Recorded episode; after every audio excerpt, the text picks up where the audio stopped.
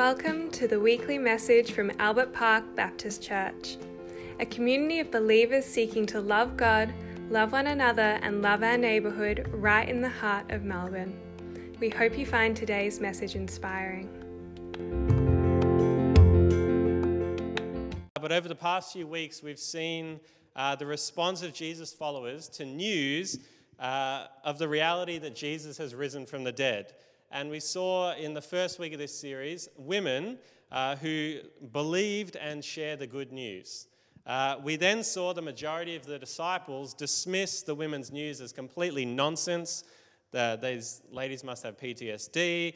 Couldn't possibly happen. How could someone rise from the dead? Uh, then we saw Peter, uh, who kind of thought, eh, it does seem a bit crazy, but I'll just go check it out for myself. And so he went to the tomb and kind of couldn't put the pieces together. Um, we saw Jesus interact with two disciples on a road uh, who misunderstood what was going on and then, and then started to understand. And then we saw Jesus interact with the, all of the disciples at once, who initially thought he was a ghost, uh, and yet still didn't believe at the end of that interaction because it was just too good to be true. Uh, and so that's where we've been. And now we come to the conclusion of Jesus' time on earth. And we see these disciples filled with great joy, worshiping Jesus and continually praising God in the temple. There has certainly been a tangible change in these people's lives over the 40 days since the risen Jesus, since Jesus rose from the dead. Tangible change. And what they thought to be impossible actually happened. And the misunderstandings they had, which they weren't even aware of, were addressed, and Jesus was proven to be everything that he ever claimed that he was, and so much more. And so we're just going to dive in to the last part of Luke's gospel today. So if you've never read through a whole book of the Bible, at least you can say you got to the end of one today. So we're at the end of one. Uh, this is Luke 24, and Yanis will chuck it up there for us. It says this When Jesus had led them, that's his disciples, out to the region of Bethany, he lifted up his hands and he blessed them. And while Jesus was blessing his disciples, he left them and was taken up into heaven. Then Jesus' disciples worshipped him and returned to Jerusalem with great joy. And Jesus' disciples stayed continually at the temple praising God. I just want to read the start of Acts to give us context. This is Acts 1 says this In my former book, and this is Luke talking, I wrote about all the things that Jesus began to do and to teach until the day he was taken up from heaven. After his suffering, Jesus presented himself to his disciples and gave many convincing proofs that he was alive. He appeared to them over a period of 40 days. And after Jesus had said what I just already said, he was taken up before their eyes. So that's the context. Jesus lived, he's died, he's risen again, he's hung around for 40 days, and now he is gone. So, just in case that wasn't clear, it's been 40 days. It's not five minutes, 40 days that the risen Jesus has been on planet Earth. He's had 40 days with these people who initially thought it was a ghost and initially thought it was crazy and all these other things. He's spent 40 days with them, a full month. And what I want to emphasize this morning is the disciples' response to these 40 days, the disciples' response to Jesus being alive. As I mentioned before, the disciples' response was not great early on. Um, it'd been less than ideal, but everything has changed after they've walked with the risen Jesus for 40 days.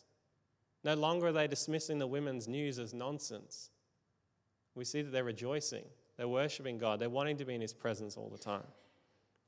They've seen and they've touched the risen Jesus. They've had their eyes and their minds open so they can understand everything that's going on, and everything has changed. And so you'd expect that their response to Jesus would change as well. And so we read again While he was blessing them, he left them and was taken up into heaven. Then, i.e., directly after he went up to heaven, they worshipped him and returned to Jerusalem with great joy, and they stayed continually at the temple praising God. So, as a result of everything that they'd witnessed, everything they'd experienced, everything they've come to understand, their response to Jesus becomes worship. And that's important for us. That their response to Jesus becomes worship, it becomes obedience, and it becomes great joy. And I believe that should be our response as well. That as we've experienced Jesus, as we've witnessed his work in our midst, that our response should be worship and obedience and great joy. And I wonder often whether people at the MCG worship more than the church. I'm a passionate Richmond supporter, and I was a closet Richmond supporter for most of my life until recently. But if you go into the MCG when there is 80,000 fans, which we all have our own opinion on that right now, but if we go in there, there's people praising players and praising teams and praising everyone. It's all exciting. It's a worship event. And yet, so often in church world, there's no, nothing like the passion of that. And so I just want to talk about those two things. Firstly, worship. Uh, one writer uh, expresses uh, their opinion on what's going on. It says this Jesus has brought his disciples to a clear and definite faith in himself as a resurrected Lord, resurrected Lord, sorry, one who is due nothing less than the reverence of worship essentially what this author is saying is that a life of faith in Jesus is a life of worshiping Jesus. If you're not worshiping Jesus, maybe you don't trust Jesus, is what it's saying.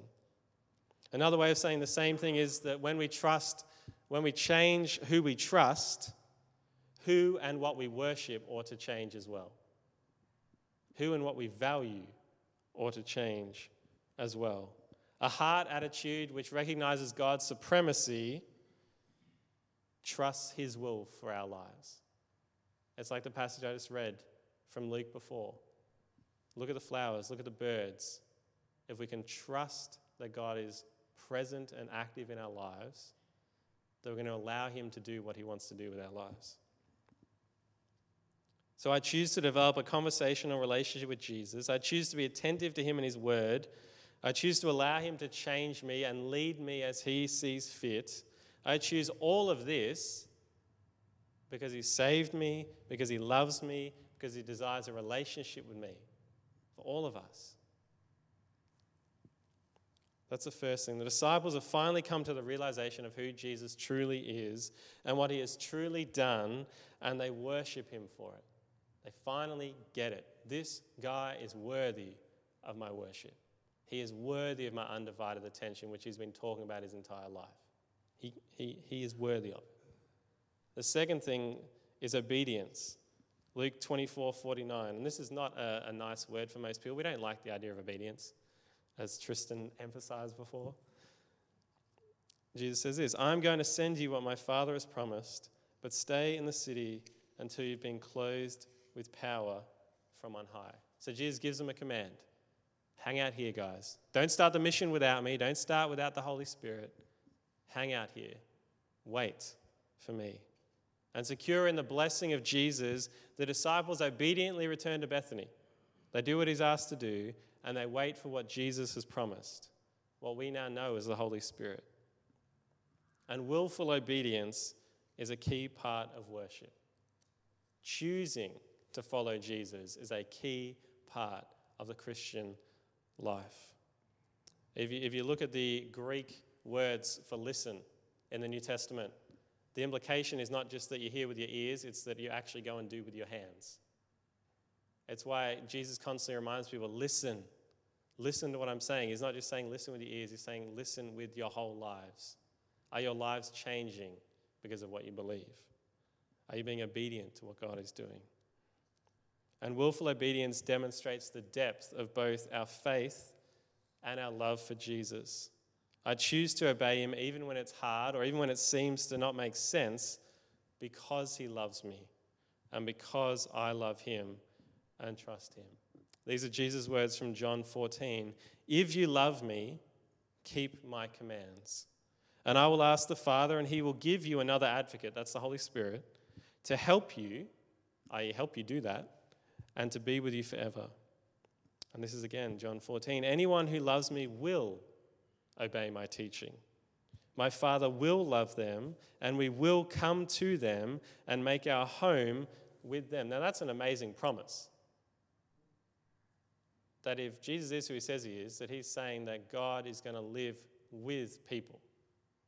That's an incredible promise. Not just up there somewhere in the stratosphere, but he's going to live with people.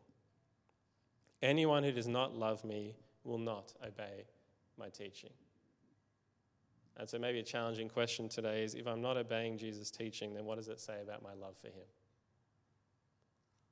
It's not about obedience to be saved, it's obedience as a demonstration of the love that is already there. So, thirdly, great joy. Not only are the disciples obedient to Jesus' commands, they return to Jerusalem with great joy. They're fired up now, they're excited. Back when Jesus first died, they were depressed. They wanted to run away.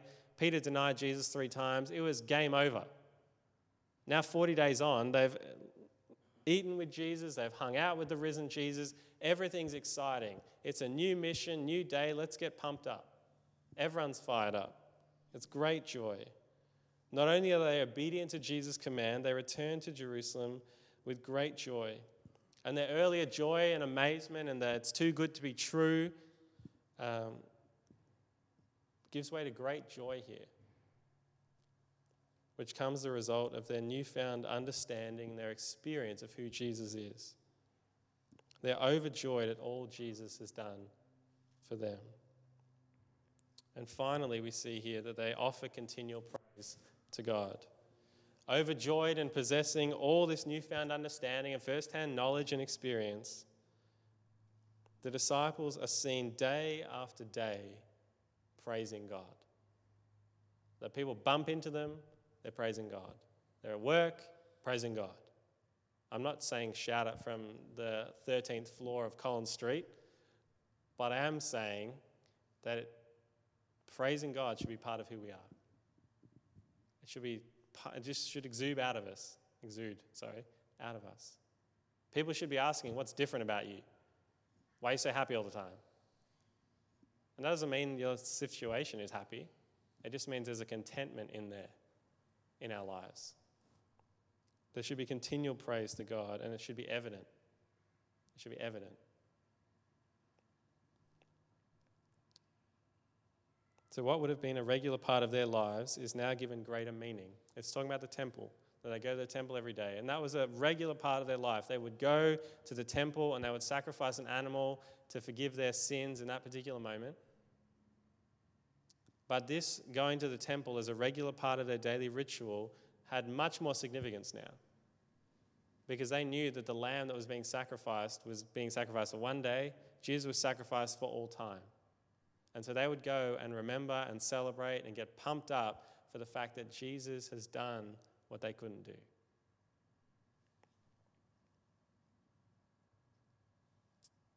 What I want to invite all of us to this morning is a 40 day journey through the birth and life and death and resurrection and ascension of Jesus.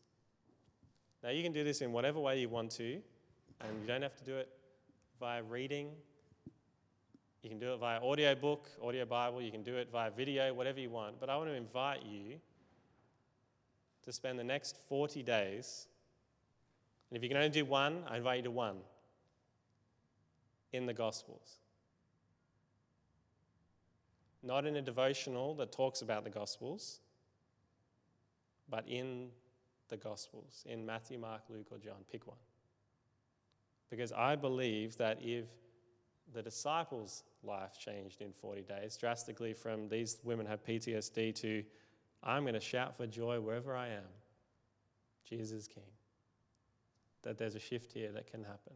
And so I want to invite you to spend 40 days in Matthew, Mark, Luke, or John, the life, the teaching, the death, resurrection, ascension of Jesus and allow yourself to ask, who is Jesus in wherever you're reading from, and how can I relate to him? And so, as for me personally, as I read that passage before for offering, that has been a key part of where I've been sitting for a long time in terms of faith. That I have to continually get in, into nature and be reminded of the birds of the air, that I don't have to stress about all the little things.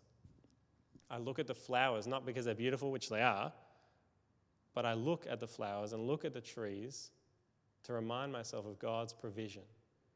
That I don't have to fret, I don't have to worry that the world worries, but I don't have to because my Father has everything in his hand. My Heavenly Father. And I just want to close with that. This is the end of that passage. Do not set your heart on what you will eat or drink. Do not worry about it. Now, that seems crazy because we all worry. We are all stress heads. We live busy lives and everything's just in our head all the time. But Jesus is saying, don't do it. He's not saying don't do it because it's a stupid thing to do. He's saying don't do it because there's a better way. There's an invitation to something else. Do not set your hearts on what you will eat or drink. Do not worry about it, for the world runs after all such things. And your Father, that's God, knows that you need them. And here's the invitation seek his kingdom, seek him. Seek his kingdom, and all the things that you need will be given to you as well. And I love this, verse 32. Do not be afraid, little flock, for God has been pleased to give you the kingdom. God wants to give you all these things. And so I want to invite you to a, a journey with God, with Jesus, for 40 days. If you can only last two weeks, it doesn't matter. It's not a legalistic thing. It's not like you're going to be a better Christian if you can read through the whole thing. I just want to invite you to a relationship with God. We don't come to a church because it's a religion thing. We come to a church to encounter the living God, which we can encounter in our workplace, on the walk down to the beach, anywhere. I to invite you to that. Because I truly believe that in 40 days, your life can be astronomically changed if you are willing to invest this. So let's pray.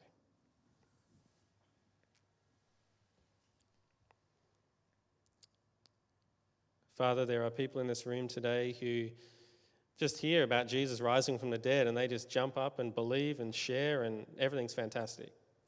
Others of us here dismiss it as nonsense that he's this guy with a microphone blabbering on for 20 minutes.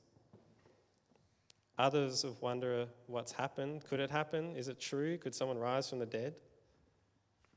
Trying to put the pieces together. And others of us are somewhere on that spectrum. And Father, I just pray that you would help us lean into you in this moment. That if one thing is true of us in 2021, that it would be that we actually investigate it, even if we think it's crazy. What have we got to lose in the end, Lord? But what do we have to gain? So much. And so, Father, I pray wherever we're at today that you might remind us of your gracious invitation into a loving relationship with the creator of the world. I pray these things in Jesus' name. Amen.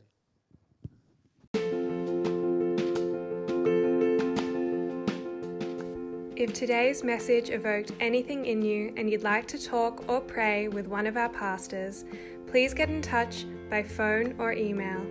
All of our details can be found at albertpark.org.au. We worship together in person 10 a.m. every Sunday at 115 Kerford Road, Albert Park. All are welcome. We look forward to seeing you soon.